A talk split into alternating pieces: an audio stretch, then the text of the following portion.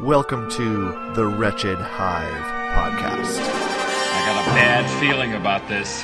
Mos Eisley Spaceport. What are you talking about? You will never find a more wretched hive of scum and villainy. This is ridiculous. We must be cautious. Actually, we're just a bunch of guys talking about Star Wars and other stuff. I'm looking forward to having some real talk with some real folks. That's good news. I like the sound of that.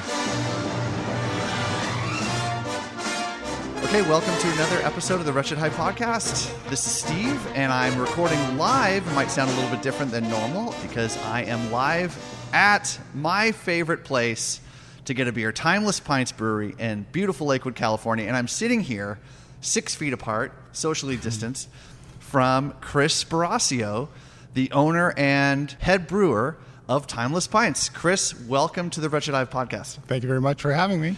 It is a thrill to sit down with you, man. We um, have been coming here for the duration of the show. We're going on our fifth year of the show, and Timeless Pints for a long time was sort of our unofficial, official beer sponsor for the show. And we're always thrilled to do whatever we can to to get to Timeless Pints and to enjoy Timeless while we are doing the show. Well, thank you. And it's always a pleasure for us to have you here uh, doing your thing. Thanks, man. Yeah, we've had some good remotes um, around town, but the Star Wars trivia that we've done here twice now, or three times, I can't re- recall, but every one of those has been a blast. So the crowd here is always a lot of fun. Yeah, um, I know uh, that's a pretty challenging contest uh, from what I've heard. We Uh, do not hold Not back. so simple. We are Star Wars nerds, and we we expect people to step their game up when they come to one of our trivia nights. um, so, Chris, uh, this being the first time that you've been on the show, I would love a little history lesson on Timeless Pints. You are the owner operator. You started this place. You're the head brewer. Tell me about the genesis of Timeless Pints. Why does this place exist? And tell me about how it got started. Oh well, you know, uh, we we've been here for uh, seven years this summer, um, and I know we're uh, we're kind of a what many people would call a hidden gem. Uh, we're tucked away back here in this industrial complex, uh, where a lot of a lot of uh, the newer breweries now are, are be able to open in storefronts, which is a little bit of a disadvantage for us. But we we have a very loyal following, and we've been very fortunate that we've had the support that we've had in the past, going on seven years now. Yeah, I remember the first anniversary. I think I started coming around right before the first anniversary gala that you had in the parking lot here. Uh, was that the first anniversary that you had, or was it always? Is it was it in here? I, I can't remember now. Uh, it's been seven years, but um, I think we've had every anniversary party outdoor. okay, okay, yeah. Yeah. That's when I started. That's when I showed up and discovered this. Uh, a friend of mine turned me on to this place. You got to go down and try this beer. And I was like, sure, let's go. And and the oatmeal stout has been in my refrigerator nonstop since then. Yeah, that's a very it's a, that that is a, a special beer to me. Uh, we got the idea, or I got the idea from uh, uh, my wife Mary has family in Coeur d'Alene, Idaho, and uh, big huckleberry country there, and I kind of got that. Let me try this unique berry in this oatmeal stout, and I first did this as a home brew. Uh, I, I think long before we had any idea that we'd be opening a brewery someday, and it just became a staple here. Uh, pretty unique to the area, and uh, we have a pretty good connection over there to get our what we need to make it, and we've been very lucky with that. And uh, It, it doesn't taste like any other oatmeal stout I've ever had. The, the sweetness of the huckleberry, there's something about it that just that, that sets it apart from everything else. Yeah, it's it was a process to get it uh, to get it right. I think um, you know from batch to batch, tweaks here and there, and uh, we've entered it in several competitions. Uh, and you know, there's always a, critique. Uh, there's always a little something that's not right about it. And uh, one year we finally got it right, and we've been making it the same way ever since. Uh, we won a gold medal in a fruit beer category for that beer, Yeah. and uh, and it's here to stay now. Yeah. Well, it gets a gold medal from me, uh, certainly from the very first sip. I love that beer. Now, it's really cool that that particular beer has a special story behind it. I mean, are there stories behind the different brews that you have? I don't. I don't think anything too special. I always. Um, I, I make beers that I like to drink, um, and just hope that everybody else enjoys them as well. We we don't do sours. Um, we don't really have the facility to do that either. Um, and we do a lot of experimenting, uh, such as uh, the beer we'll talk about shortly. Uh, we have a, a 10 barrel or 10 barrel, a 10 gallon pilot system that we uh, we play with, and we make these one-off beers for for holidays, uh, special events, and and so on. And and if we, we come up with something unique, we'll we'll we'll go with a big batch. But Yeah, uh, well, some of the specialty ones were some, were really fun. I, I I remember trying a birthday cake beer. And is it true that you actually put a cake in the vessel? we we did. We uh, I, that was uh, so half of a sheet, uh, home home baked as well of uh, a chocolate cake, and I I believe it was a, it might have been a yellow cake, I, I think. Uh, rather than go one way or the other, we just mixed the two, and uh, that's, so it's actual cake boiled into the into the into the liquid until it just turned to mush, and we let it settle out, and then and and fermented it, ran it into the fermenter, and yeah. It's not a, an original idea. I, you know, that's it's, it's not my idea to do that. Um, but uh, I think I read the idea in a magazine, and we came up with a recipe. Let's do something. well, it worked. It, it definitely worked. And It there was was interesting. A, there was a peanut butter cup. Peanut butter cup porter. We've done that. We've done that several times. Uh, it's kind of a. I won't say seasonal because we don't do it every year. I, it gets we get a lot of requests for it to make it again, but we can't keep to keep it fun and keep it interesting. We have to experiment and try different things all the time rather than try to like uh, I know Belching Beaver is famous for their peanut butter peanut butter porter, Right. and they brew it all the time. But you know we we like to mix it up and, and, and keep things moving and different. And you know there'll be a day when we bring it back. But that's also what keeps it fun here is that you know you- Exactly. you, have got the mainstream menu. You know, you know the Huckleberry's always going to be there.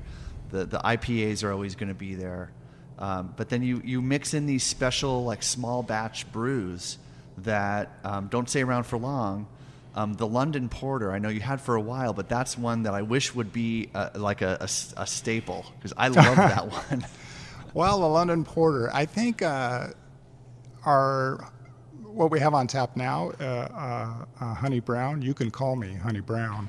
Is is is just a variation of that.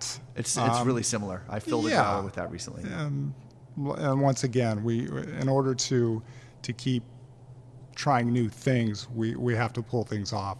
You know, we get a lot of requests to bring this and that back, and we do. We'll bring some of our popular beer back. Popular beers back. Our uh, Belgian Double will be back probably in a couple months. That's a great one. Yeah. Yeah, cool.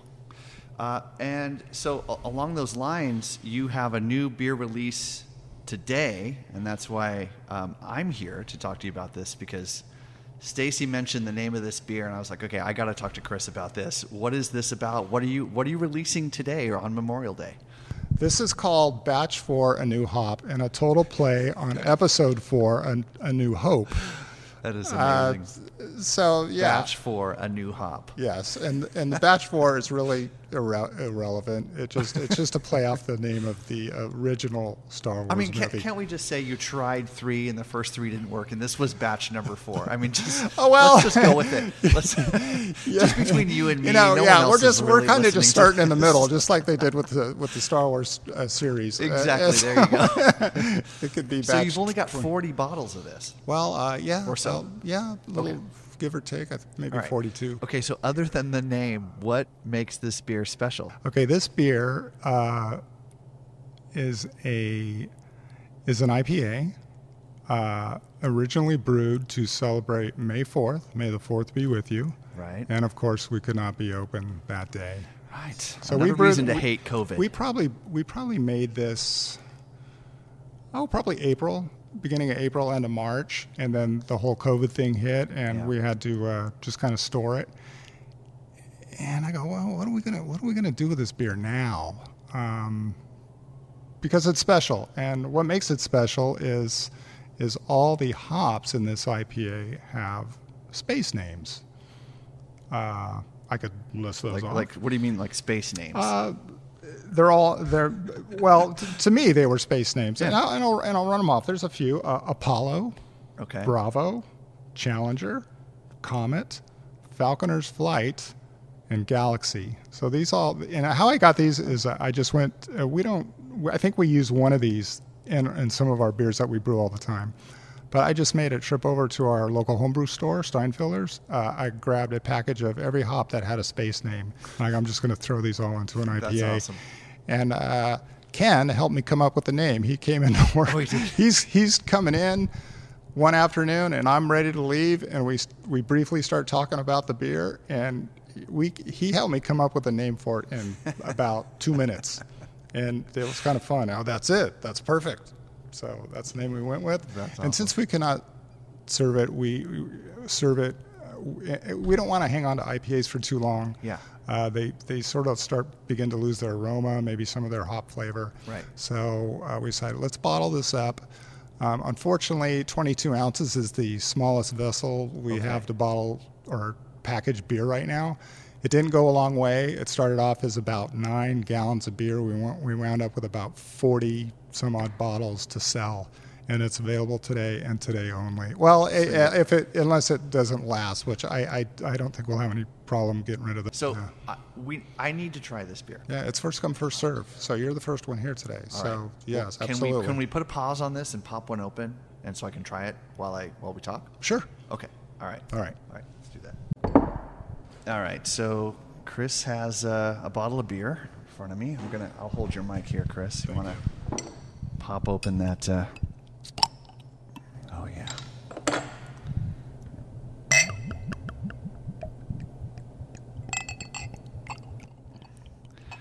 Nice, uh, rich golden brown color there.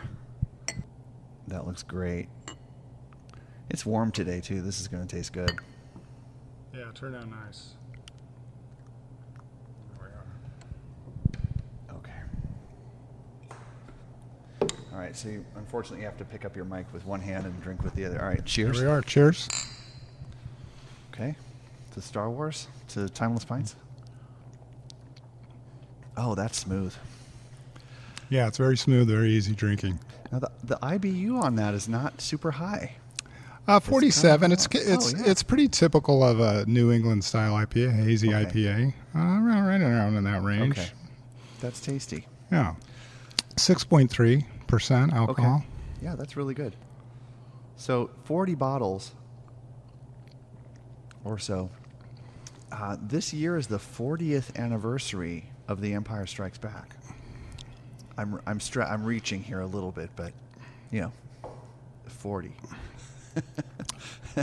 That's a long time. And I can remember uh, still sitting in the theater, eh, not through the whole movie, but sitting in the theater to watch the first movie for the first time. I think I was 13 years old.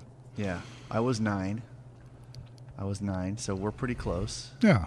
and uh, yeah, obviously it it uh, it had a big impact on me and my family. I became Luke Skywalker for a couple of years. I think I I think my mother, you know, I would only answer to the name Luke for a little while. but yeah, this is really good. So so what else? So you're are you bottling everything that's on the menu right now? We are. Everything is available in a 22 ounce bottle that is on the menu board Okay. right now. and you're filling growlers for mostly everything, not not the small batches, but you're, you're No, not the small batches. Um, and in order to, uh, you know, give it, you know, a lot of people an opportunity to try something unique, we bottle it in the smallest container we have available, Yeah. which is the 22 ounce bomber presently. Yeah. No, this is a good size. 22 is, is a is a great size. Uh, bigger than that, I kind of agree. The 32 ounce crowlers, it's it's a little bit much if you just want to have a a beer or maybe two on an afternoon. Um, 32 yeah, is a little much. one- once you open that, you have to drink it. Uh, a can, you can't. There, I don't think there's any real real means of sealing it. We had some uh, bottle openers with a you open opener on one end. You flip it over and it it'll seal the bottle. You slide it over the top uh, until you can finish it. It seems to work pretty well. Yeah, Um, yeah. I've also used a little wine to plug the. oh, cork or something. Yeah, yeah. There you go. For you know a day. Or Yeah. two. Yeah. Yeah, it works. Good. And so, Timeless Pints open 3 to 6 p.m., seven days a week, filling growlers. Um, during the week, uh, two to six on the weekend.